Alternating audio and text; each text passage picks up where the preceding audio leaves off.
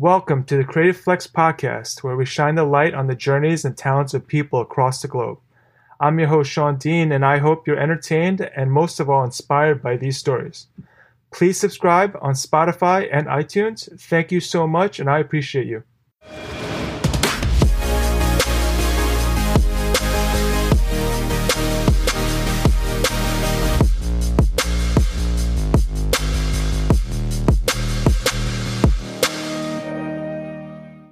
Geoffrey Guerrero, good afternoon, sir. Hey, Sean, how are you? I'm doing well, man. Thank you for calling in. I know you're busy taking care of uh, your little daughter. You know, you're a busy man, so really appreciate you taking time today. No, this is good. This is uh helps me uh, forget about a daily life. yeah, it's so Memorial Day weekend, but it doesn't really seem like a holiday weekend. So yeah, no, it definitely feels like a new day. so, so Geoffrey, uh, you're the founder and executive director uh, of the Katra Film Series. Yeah, uh, great stuff. I was doing some research on, on the on the past submissions and and all of that, and it's uh, some awesome awesome work, man. So really great. Thank you, so, thank you, appreciate it. I know you have a hand in six film production series, but in terms of Katra, that's your baby. That's your main. That's my first love. What was your inspiration for it? Yeah, I started back in uh, 2012, summer of 2012. The inspiration. Well, I've been a filmmaker for the past 20 years since I went to film school um, see, inspiration came by by two experiences. One was screening my films at festivals that have no audiences, one or two people watching my film, and I'm like, "What the fuck is this?" You know, I could do this a hundred times better and pack the the theater up. That's number one. Number two, just uh, uh yeah, some other bad experiences with some festivals. I uh, was a part of a festival in LA. I won the best short film award, and it turned out to be all bullshit, and there was no real um, prize. Uh, it's just a little cheap frame that I got probably at the 99 cent store. I still have that somewhere. I think it's in my mom's house somewhere, stored in the in closet. So yeah, so that that those two experiences and another festival too. I worked at a, I was running a uh, human right. I'm not going to say the name of the festival, but it was a human rights film festival that I got hired. I was living in LA at the time, and I got hired to uh, to work to run this festival. And I actually at the time I couldn't find work. I was in LA for a few days, couldn't find any work and I got this offer in New York. So I flew back to New York, ran this festival for about two months. I wasn't getting paid. It was all paid. It was go, I was going to get paid after the festival was done or whatever. And I did a phenomenal job. I was I got them press on New York One. I uh, I got a theater for free. They donated their space in East Harlem, and I did a, I did a great job. So I was like, uh, you know, where's my at the end of the festival after we did this great, you know, panel discussion. We had invited some really big big people. I never got paid, and I couldn't I couldn't hound them because they were in New York. They were based in another country. So it became this back and forth. Oh yeah, it's this is during the during the, the there was a crisis in that country, an economic crisis. So I we're going back and forth. They would tell me, yeah, we'll pay you, we'll pay you. They were kicking kicking the can down the road, never got paid. So those two experiences happened back to back within a few years.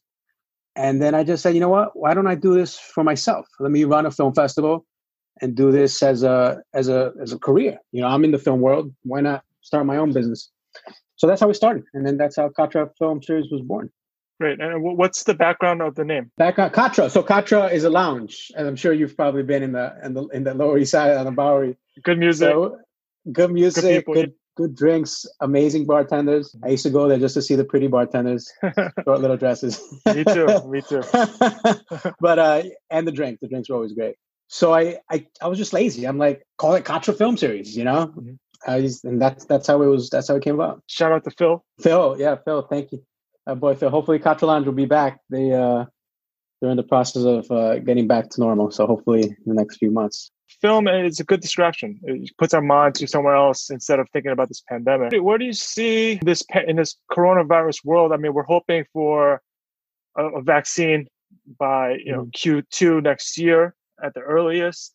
Is that what they're saying? I thought it was December. That's that's, that's what Trump is saying. So that's what probably what it is. I think the legitimate scientists are, are saying Q2 next year. But okay. but no, the, the, sooner the better. One question, and I, I spoke with Adam Kahn, who's the executive uh, chief creative officer at, at Grey Midwest. He's a, he's an art director.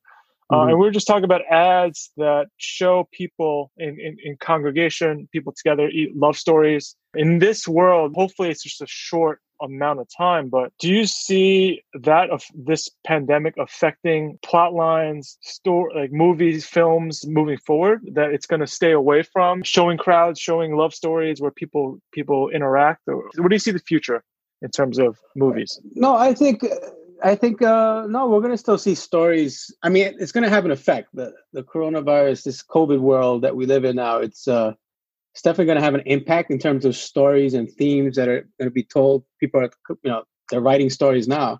Um, with one of my other festivals, the Bowery Film Festival, we're accepting submissions for one minute shorts highlighting the mood of the global pandemic. So we're getting a lot of works about what's going on and you know how this is affecting everyone. Um, but I think eventually, I mean, Hollywood's already in the process of getting back to some semblance of normalcy. So what they're planning to do is a lot from what I was reading is a lot of these studios and, and big Hollywood production are, gonna quarantine. They're gonna have a cast and crew qu- test them, quarantine them for 14 days before actual shooting, and then they're gonna be monitoring them daily with uh, temperature checks and you know symptoms, and, and then shoot do a normal film. I think they'll have regular stories you know whatever stories they're they're telling they're going to go, go back to that that way of shoot, of covering stories and telling stories but surely we are going to see stories moving forward about what's going on i mean that's just the nature of hollywood and and, and film filmmaking this is something that, that i asked you about yesterday because tarantino's my favorite director is your favorite Curious to see as as a professional what do you think the top three of his films are in, in your subjective opinion top three tarantino films man he has a lot of haters, and, and I love. It. I'm a big fan. I'm a big Tarantino fan, so I don't give a fuck about what the haters think. Mm-hmm. Um, I loved Once Upon a Time in Hollywood. Okay, great film about a certain period in, in Hollywood. Um, top three, I would say Pulp Fiction, Kill Bill One, and Django. That's interesting. So you, you went Kill Bill One over Kill Bill Two? Yeah, Kill Bill Two was Kill Bill One is has a lot more action. Uh, yeah. Kill Bill Two is more of a dialogue, very story, dialogue driven. Yeah, it's yeah. It gets it gets to the point where I'm just like, shut up. you know, I don't really care. It's a mo- it's a moving art form. You know, it's visual. I don't want to hear the story. I want to see the story. I think Kill Bill really captured that. But usually that's that's Tarantino's. You know, that's his way of, of telling stories. And he's if anybody's going to tell a story through dialogue, is him because he could do it. Not many people can do it. Yeah, I mean, Reservoir Dogs is basically filmed in like one area. they were yeah. basically in that in that warehouse the whole time, right? So. And the whole yeah, yeah, that was impressive. That was his first film, and and he did it for a low budget. Yeah, that was that was really good. My favorite is Jackie Brown. Jackie Brown, really? You know, it's actually it's it's. I've watched it recently. Yeah, it gets better with age. Yeah. When I first saw it, I was like, ah, next. But now, like when you watch it, it actually it, it holds up with, with Niro and even De Niro plays a really good character. Samuel L. Jackson's amazing in that. Yeah, he's always yeah. How, how are you holding up? I'm holding. I'm good. I'm hanging in there. I'm you know just uh being more of a you know being a responsible dad, staying home and and taking care taking care of uh, my family. Um, but also trying to get some work. That I got you know with Katra, we've had to get creative and go virtual so this week we're so Katra is a quarterly festival, so we have one every season, every every three or four months or so. And uh, initially, we were supposed to be at the Alamo Theater in April, but because of this, we had to make some adjustments, and we're going virtual online next week. So that's been busy just getting that back up and running and working nonstop. So who are the judges for that? The audience. The audience. So we have the the audience votes. We do oh, audience good. voting for that, at the end of the year, we do uh, what we've been calling the grand finale, where we'll showcase the top audience voted picks and the the top films that we thought were amazing that should advance to that next to the final round. But with the whole thing that's going on, we're gonna do it next year. We're gonna do a gala award ceremony. So we're gonna well, you're hearing it here first. Awesome. we're awesome. gonna you're gonna we're gonna do a gala award ceremony at a place to be determined, where we'll invite the top works and everybody who's part of the the main the main quarterly festival, and they'll get to hang out, have some food and drinks, and see who wins the top prizes. And then for that gala award ceremony, we'll have judges. We have industry judges such as Stephen Nemeth and all these other people that's on our website. My question was it also has to do with relevant to art in general, not just film. It's so subjective, right? Like even like art school, I don't even know how they I don't know if they give grades or not, yeah. or if it's just pass fail. How does a judge? I'm sure you're part of the judging team panel. How does it? How do you? How does one judge a film compared to another? Is it? Eh, it's so subjective. Even look. I mean, I could tell bad acting and good acting, but yeah. that's subjective. I mean, someone could say it, exactly. It I mean, I always tell people, especially filmmakers and actors, don't take don't take this personal. You know, yeah, like you said, judging is very select subjective everybody you know you could have one person say something about a film and another per- person say a completely different thing about a film i mean we really put we're all about originality original storytellings stories that you haven't seen in hollywood or the mainstream independent films or whatever so we uh, try to look for original stories dynamic characters three-dimensional characters it just works that blow our minds i mean that just really like grip you and tell and have something to say so i'm thinking you know does a score come into play is that a factor? Is special effects a factor? Or, or, does it not? Is or is it more how it's used? It's all together. It's an it's a it's more of a how everything is used together within the context of the story and the characters. So you do have you know musical elements definitely play a, a big part of it. If it's a visual effect driven film, then yeah, VFX should should play a big part of it, and it does play a big part of it we we did have one of our it just reminded me of a sci-fi short that we had that was very CGI and VFX driven and it won the best short film that year a couple years ago. Uncanny Valley was the name. I remember that. Cool.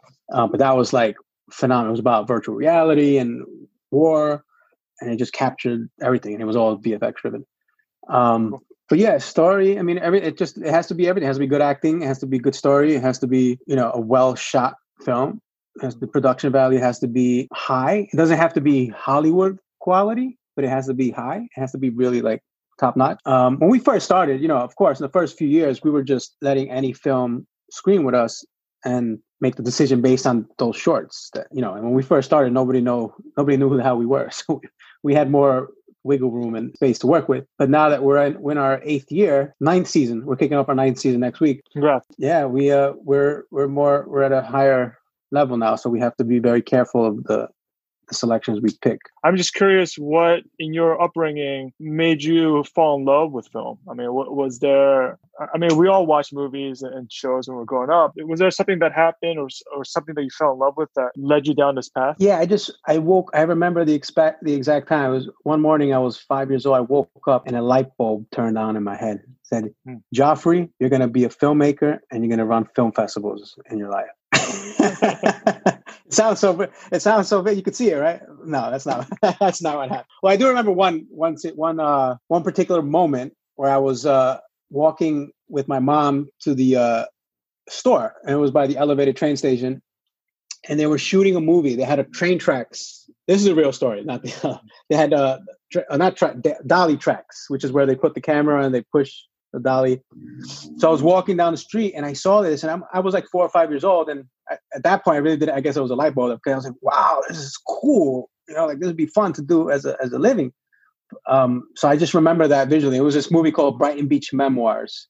It's a film that was shot here in the '80s. I'm an '80s boy, so so that yeah, so that that that kind of triggered something in my head, and I just you know love movies. And the set, the way they would they they they dressed the set up. It was a twenty. It was a a film. Brighton Beach Memoirs was based on a on a book from the 30s and 40s, somewhere around that period and it and they dressed the whole scene. And it was uh yeah i just remember that very vividly. Geoffrey we really appreciate your time. Uh, i'm going to give you the last portion of, of this podcast of this of this episode to speak about whatever you want to speak about with the audience to promote whatever you want to promote floor is yours. Just let us know what you're up to. You know we're filming this on saturday may 23rd it would probably posted in sometime in june so your, your spring festival w- would have been done by now. Yeah. But we do have yeah yeah we do have uh, we have our spring festival concert. It's happening next week may 29 may 30 but we do have our the rest of the year um, to uh, to finish up. So definitely come check out our film. We're going, but as you know, with the whole COVID situation, we've had to get creative and find new ways to to showcase works, films, and short content. So look us up, katrafilmseries.com, K-A-T-R-A filmseries.com.